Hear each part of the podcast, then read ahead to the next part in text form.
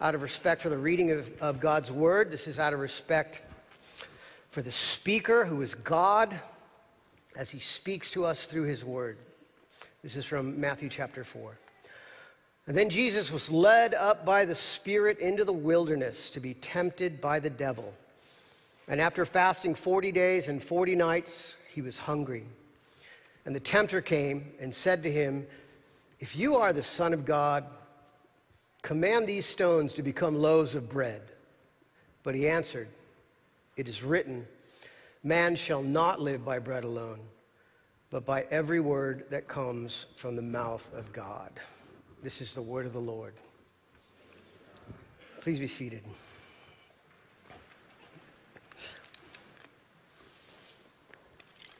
I don't know if you all have noticed this in your walk with the Lord, but I have. Uh, I have noticed this in the church and in my own life, in my walk with the Lord. There seems to be this universal truth, and that is this that it's easy to trust God in the stuff that's easy but it's hard to trust God in the stuff that's hard.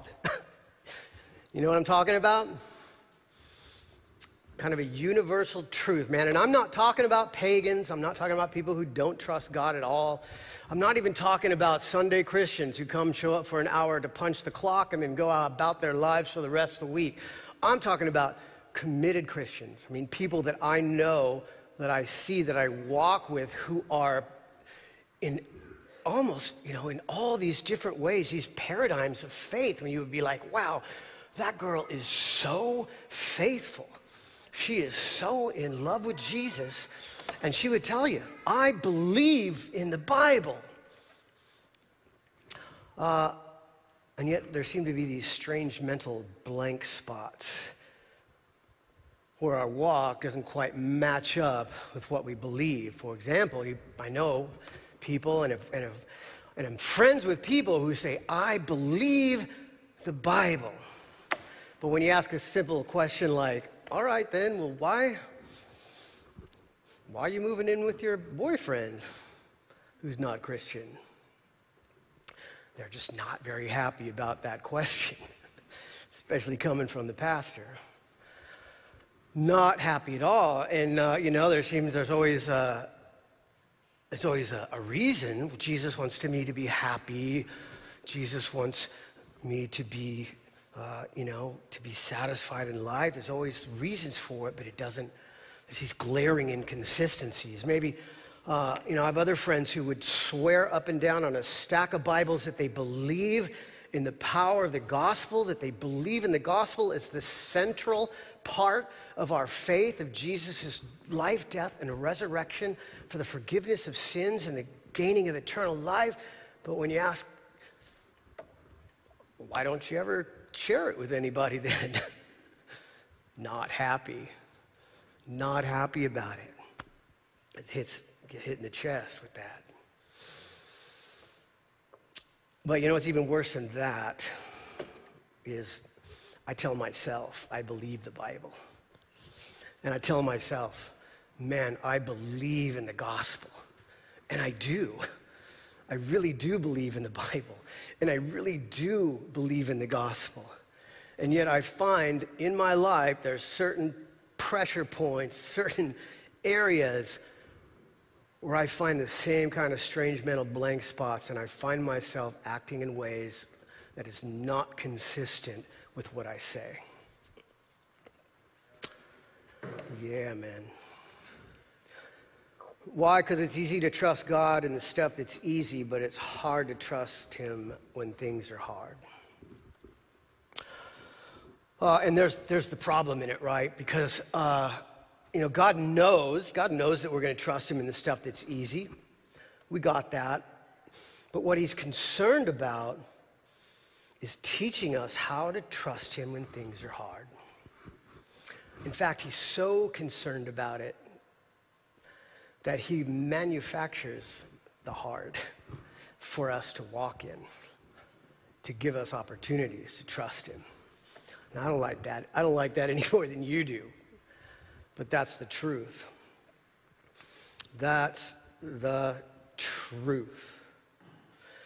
We see in this passage, Jesus is driven by the Holy Spirit. Mark, Gospel of Mark says that Jesus is driven by the Holy Spirit out into the wilderness to be tested for a very unique role in history. As the Savior of the world, Jesus is tested as our representative, as the second Adam, as the true Israel. He is tested uh, and given this unique role to be faithful to the point of death in order to give us his life. Uh, but there's also another truth that comes out in this passage, and that is this that if you are a Christian, God is going to take you to the desert. He's going to take you to the desert. Uh, and so there's something in this for us to understand and learn from too. And so that's really what this first test is all about. It's about trusting God when things are hard. So let's talk about that first. Let's talk about trusting God when things are hard. It doesn't, it doesn't take long to understand that the very cultural air that we breathe outside of the church and often inside the church too is this idea uh, that you are to trust yourself above everything else, that you are the arbiter of all truth, that you're, you, you are to trust your mind your ability to reason and think things through, or you're to trust your heart, your gut instinct that tells you, you know, what you should do or what you want to be or what you believe that you are, that you should trust those things above everything else. So much so that people often will uh, trust their own very limited expertise over and above experts. Right? There was a, uh, I think one of Napoleon's generals, he talked about four different kind of officers that were in the service. There was the, the officers who uh, were brilliant and humble. And those were the guys that were like slated for the top spots of leadership. Then there were the guys who uh, were brilliant uh, and overconfident, or brilliant and reckless. And those are the guys you wanted leading combat. They had a place. And then there were the guys who were uh, just uh, kind of stupid and underconfident, and they would weed themselves out. And he said, The ones you have to watch out for above all costs is those who are stupid and overconfident. Because those are the guys going to wreck the show. Can I get an amen? well, guess what? That's us, right? they got a name for this now. It's called the Dunning Kruger effect. You heard of this? The Dunning Kruger effect is this type of cognitive bias that causes people to overestimate their own knowledge or their own ability precisely because they don't know enough to know they don't know nothing. So they're like, oh, yeah, I could beat the Russian chess master. Or everybody knows what the president should do, how we should fix the economy, how we should stop the pandemic, uh, how, we, you know, how we should go about foreign policy in Ukraine. Everybody's an expert because you got Google and you got a computer. Uh, but that's actually, there's a word for that. Or a, a, a, a syndrome. A syndrome? Dunning Kruger effect. Uh, and that's because we've been taught since birth that you are the arbiter of all wisdom and knowledge and power, and that by your ability to reason, you can find truth all by yourself, even without any input from experts. Uh, and as silly as that is to do with people who are truly experts in their field, it's even sillier that we do it to God, but we do it all the time. uh, even though it's ridiculous, from that fateful moment in the garden where Eve and Adam were presented with the, the, the choice to trust their own wisdom, knowledge, and power, or trust the wisdom, knowledge, and power of God who created them in all things, being uh, stupid and overconfident, and trusting ourselves and trusting our minds and trusting ourselves over God comes as naturally as drinking water. It's one of the reasons why it's so hard to trust God when things are hard. So, what's happening here in this passage, right? This is, this is it's, in, in our translation, it says it's a temptation, that Jesus was sent out to be tempted by the tempter, the devil. If you look the word up, really, it's a, it's a word that really means test. It's probably better, probably better, um, a better uh, interpretation of it is to test. It's to, it's to press somebody so hard that they make a mistake in order uh, to complete a process of testing or a process of examination. Uh, we see this in the New Testament all the time. God's talking about like testing us like dross. Paul, you know, talks about being tested. Um, and the test is not ultimately from the devil. The devil is just the tool here. Just like in the story of Job, God used the devil as a tool to test Job, but this is the spirit that's driven Jesus into the desert to be tested. This is the Father using the devil as a tool, the devil controlled by the Father in order to test the Son. And what kind of test is it? It's not just about Jesus like using his power uh, per se, because, you know, in a minute he's going to turn a thousand gallons of water into wine. And a little bit later, he's going to feed 5,000 people from five loaves of bread. So, obviously, just making bread out of nothing or making bread out of something else, that's not the problem. The problem, the problem is about using his power to derail what God was doing with him in the wilderness. The problem was to derail the process, the testing, the purpose, the plan of the Father that he was undergoing in, in the wilderness. How do we know that?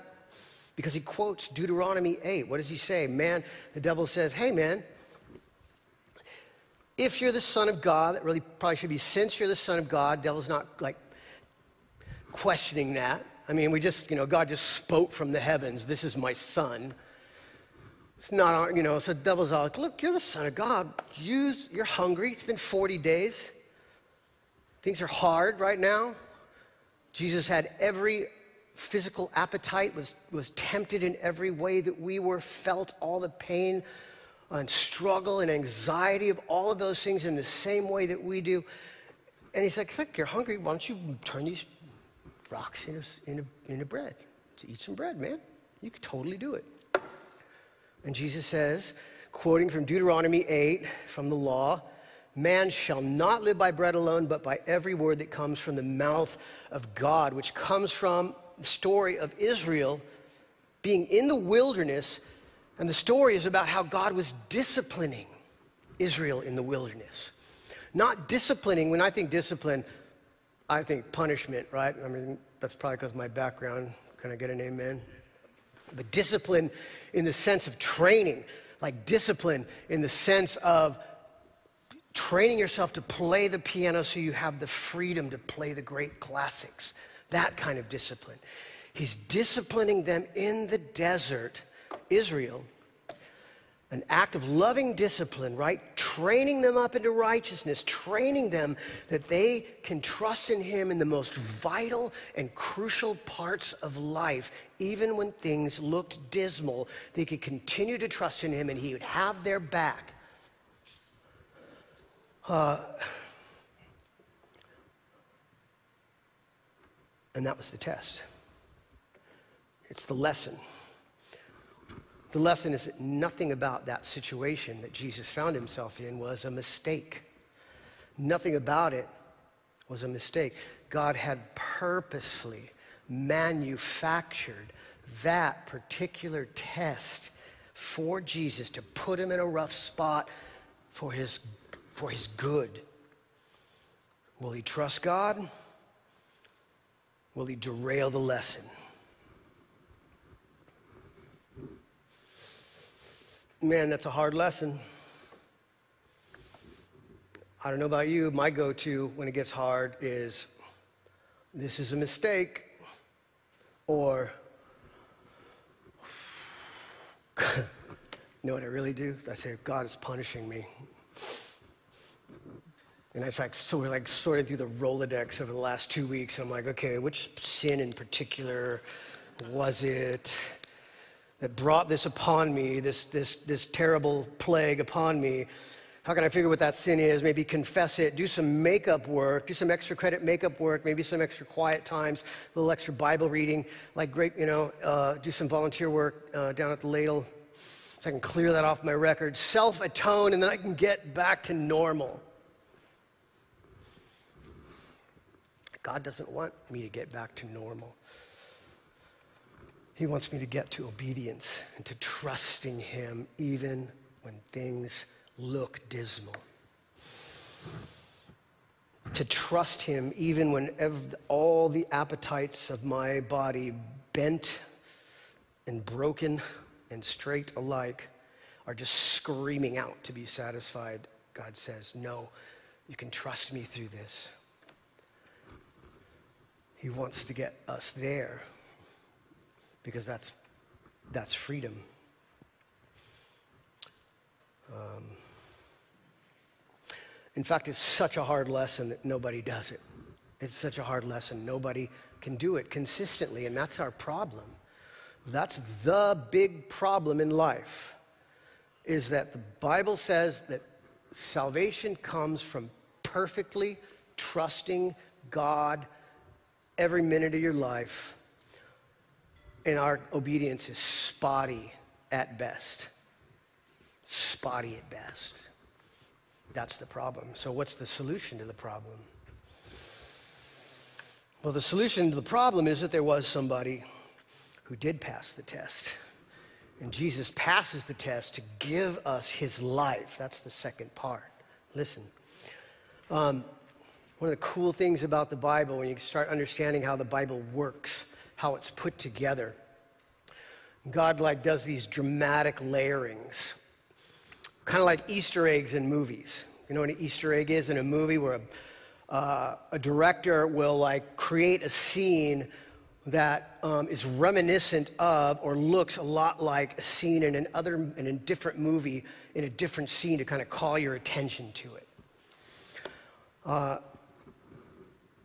I just saw this video of Quentin Tarantino, like 20 or 30 like Easter eggs that he put in his film that were, when you put them side by side, I didn't even notice them watching the movies, but in, side by side, you're like, oh my gosh, oh my gosh, oh my gosh.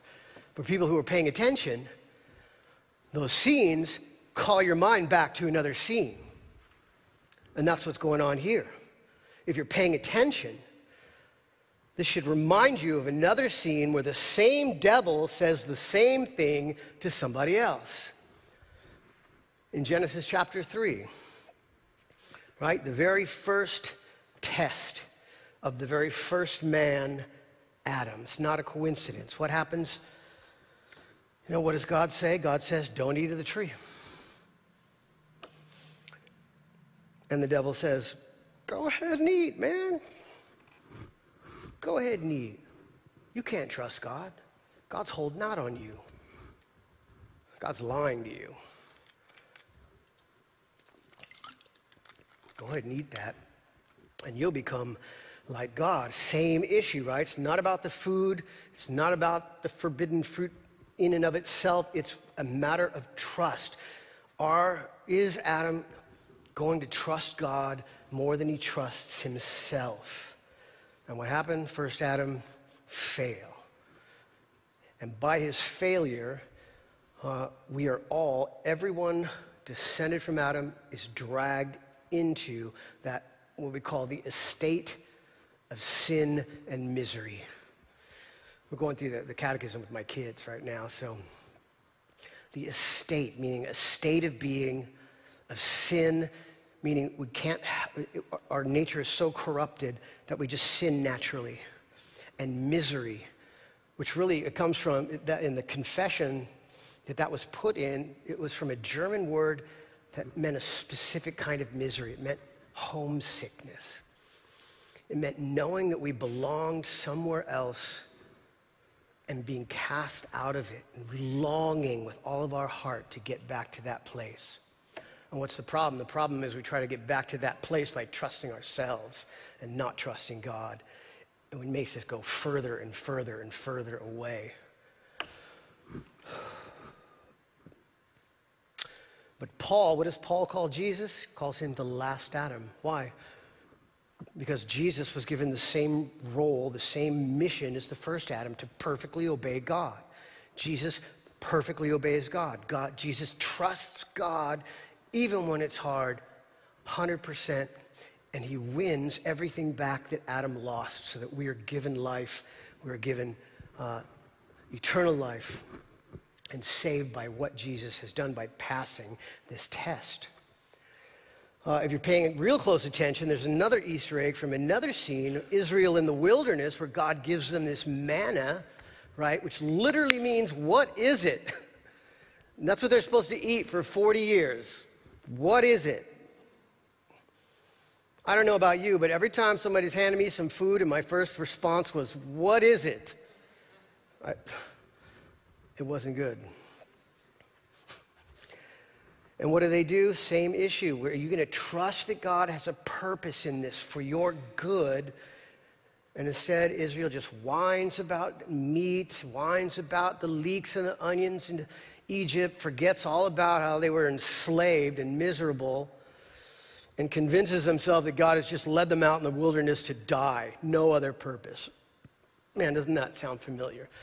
When things get hard. I forget, forget. It's like amnesia. I forget that God is good. I forget everything He's done in the past, and I just think to myself, He's trying to kill us. He's just trying to kill us. That's what's happening here. Well, what's the big idea, right? Well, Matthew and Hosea and Isaiah, they all speak about Jesus as being the true Israel as being the perfect Israelite, the Israelite who is perfectly faithful to God the way Israel was supposed to, and then acts as Israel, uh, as, as a representative for Israel.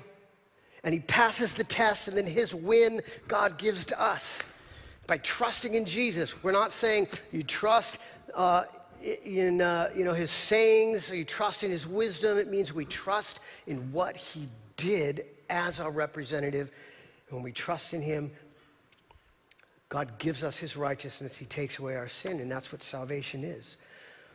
Uh, that's what it's all about. Jesus passed the test of life for us, and He gives us His life.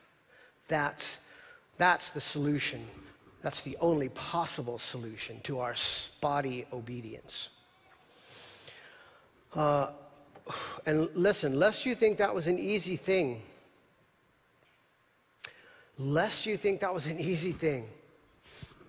I had a, a friend once, he was like, Yeah, I don't know, crucifixion, not super impressed. Uh, if I was offered the same reward, I, could total, I would totally do it.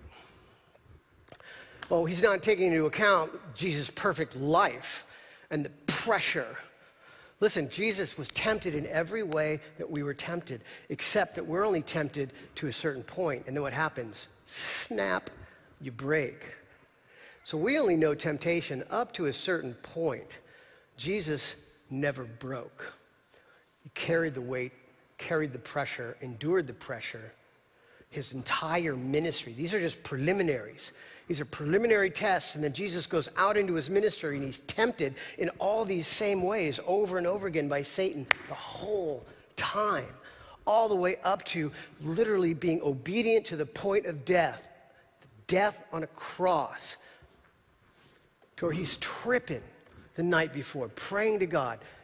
Is there any, maybe, we, maybe there's something we didn't think about. Maybe there's some other way tripping. And God says, No, that's the only way. And he went through with it. Why? There's probably a lot of reasons we don't know why, but at least one reason why Jesus was able to accomplish that, why he was able to trust God through the hardest, worst stuff ever, is because he had the ultimate eternal perspective. He understood exactly what was going on. He understood he could, you know, give up this bread because in giving up that bread, in giving up his life for us, he was going to become living bread that millions would feed off of. So much better. And that's why we're so short sighted. We think either it's a mistake, or God has forgotten us, or God is trying to kill us. And we don't have that perspective that all these tests, all the hardship we go through, is actually something good. It's blessing. It's blessing in the midst of the desert. And that's the, the last thing. Jesus, He gives us His life, He gives us eternal life. So that's settled. That's settled. But He also blesses us while we're in the desert. Uh, you know, and like I said earlier, if you're a Christian, God's going to take you into the desert. He's going to take us in the desert. But He takes us into the desert for our own good. Think about, I want you to think about, let's think about real quick how important and pervasive food is to everyday life. What, how, what kind of role does food play in your life? I mean, we're, maybe, maybe I don't even want to get on, honest about that answer, right? Food is such an important part of life. Uh, it's not just that food sustains us physically, not just that food gives us strength. It's also that food like gives us satisfaction, that food gives us pleasure, that food gives us comfort. Food is the place that we gather for community. We have all these different kind of words for food. We have fine food, we have nutritious food, fast food, canned food, comfort food, snack food. We gather for family, family meals. We have lunch meetings, we have dinner dates, we build breakfast nooks in our house. What does that tell you? That life, human life, literally revolves around food in our comfort, in our satisfaction, in our, our spaces, in our community. It's like one of the most central things that we do. Uh, but as entertaining and as fun as food can be, it's not just entertainment or fun if you don't eat. Eventually, you get weak, and then you get sick, and then you die. So it's serious. And yet, uh, Jesus is laying out this principle. He's saying, look, if you're faced with a choice between remaining, by trusting, which, a, a, a choice between trusting God, which means remaining obedient to his word, that's what that means, discipline, being a disciple, when you're faced with a choice between trusting God or eating food, even when you're at the point of death, it's better for you to trust God. That's kind of crazy. That's kind of crazy that he would say that. Uh, and he doesn't mean when he says and when he's telling us it's better to trust God, that doesn't mean that it's better for God, it means it's better for us. Um, it's better for you to trust God. It's more important for us to continue to trust God in His Word than it even is for us to take in life sustaining nourishment. Now, there's a lot of, lot of good reasons why we should trust God, some obvious ones. God is clearly smarter than we are. God is wiser than we are. God is more powerful. God actually like created the entire universe and cosmos that we live in, including us. And so he has a better understanding of how those things work. uh, he's good. He's trustworthy. The, post, post cross, we never have any reason to doubt whether or not God is good or God is trustworthy. Uh, a really good reason that we should be obedient and, and trust God is, is, is out of a sense of gratitude and love for what God has accomplished for us in salvation. And we're big on that, right? And, and, and for good reason, right? We should be grateful. The biggest problem anybody ever faces, death, is solved. No one here uh, we will all die physically, but no one here is going to die spiritually. No one here that believes in Jesus is going to die spiritually. The biggest problem we have looming on the horizon is taken care of. And we should be grateful. And we should act in gratitude for that. And we should act in love to God for what He's done in that. And yet, you know, whenever I do that, there's always this little thing in me that's like, man, I sure hope God appreciates what I'm doing right now. I sure hope God appreciates all this gratitude.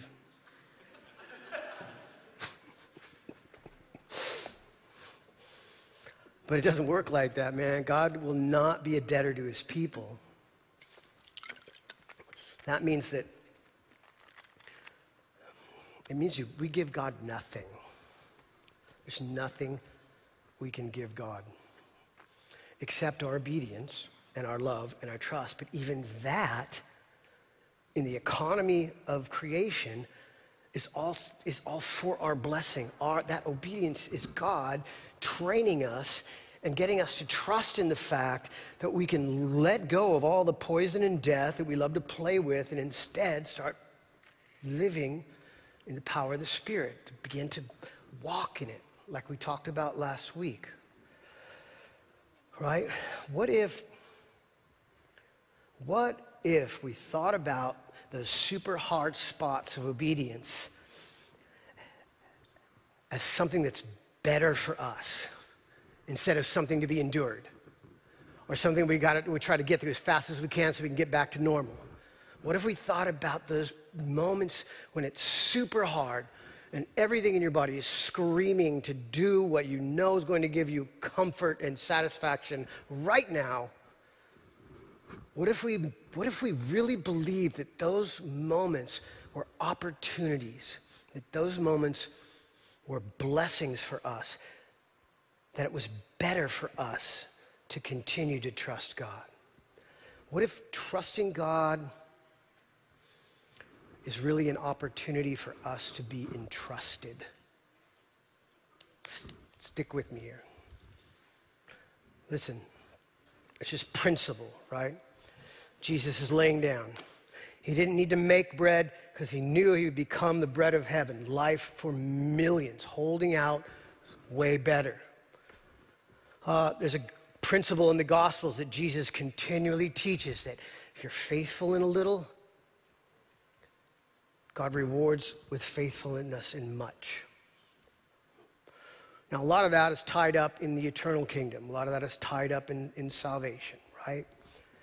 But not all of it. For faithful in little, God rewards with faithful in much. And to be what is discipline? Discipline was training Israel, that's us, for something. To hold on to that trust in God against the protests of all of our physical desires. Not God testing us, not for Him to see what we're going to do, God knows everything, but for us to see it. For us to see. For us to see what might be possible. Look, there's too much in the New Testament, there's too many verses. James, for example, count it all joy when you face trials. Uh, James says, uh, we ask, we pray for God to give us things, and we don't get it because we're going to use it selfishly. And yet, God places these desires in our heart of things that we want to do, things that we want to accomplish, that we want to be entrusted with, that for the most part right now, the little parts of those things that we have we use selfishly. Use it all for ourselves. And I am preaching to myself right now. Preaching to myself praying that God would give me, give us more money so that we'd be more comfortable, and yet a ton of that money we use selfishly already.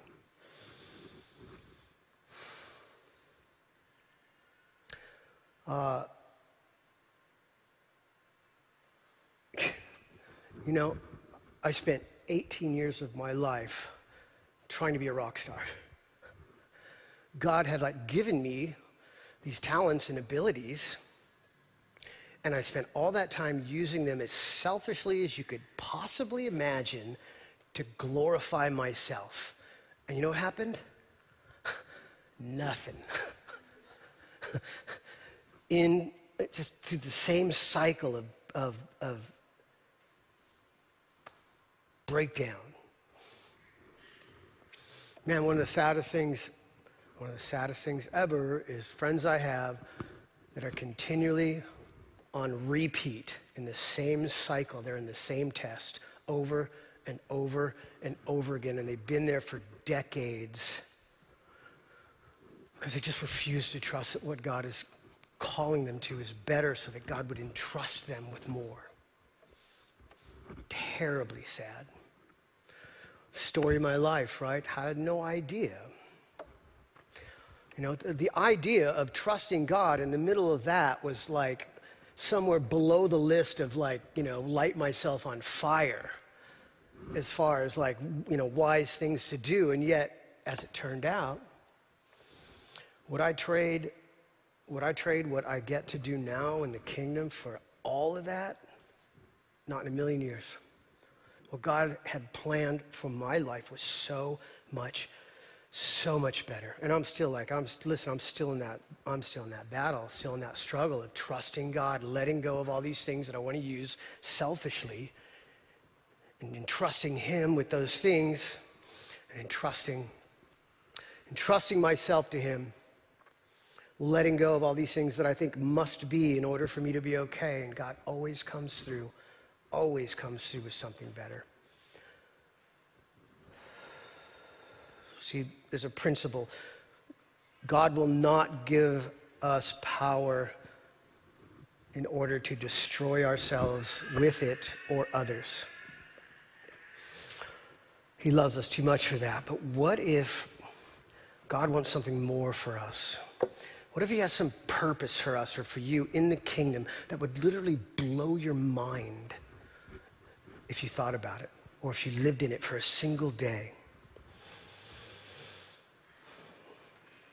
And every hard thing that's in life is really an opportunity to trust God so that we might be entrusted with it. That's something to think about. Concluding, our salvation, eternal life, has been won for us in Christ. And yet, at the same time, as we walk through the valley of death, God brings us into the desert to start shedding the pain and suffering, the things that we cling to, in order to allow us to begin experiencing the beauty and the quality of that eternal quality life now. And that's a blessing. Amen. Let's pray. Lord, we thank you for the promises that you make to us in the gospel. That we belong to you and that will never change. And we thank you also, Lord, for the way that your Spirit works in and through us in the world.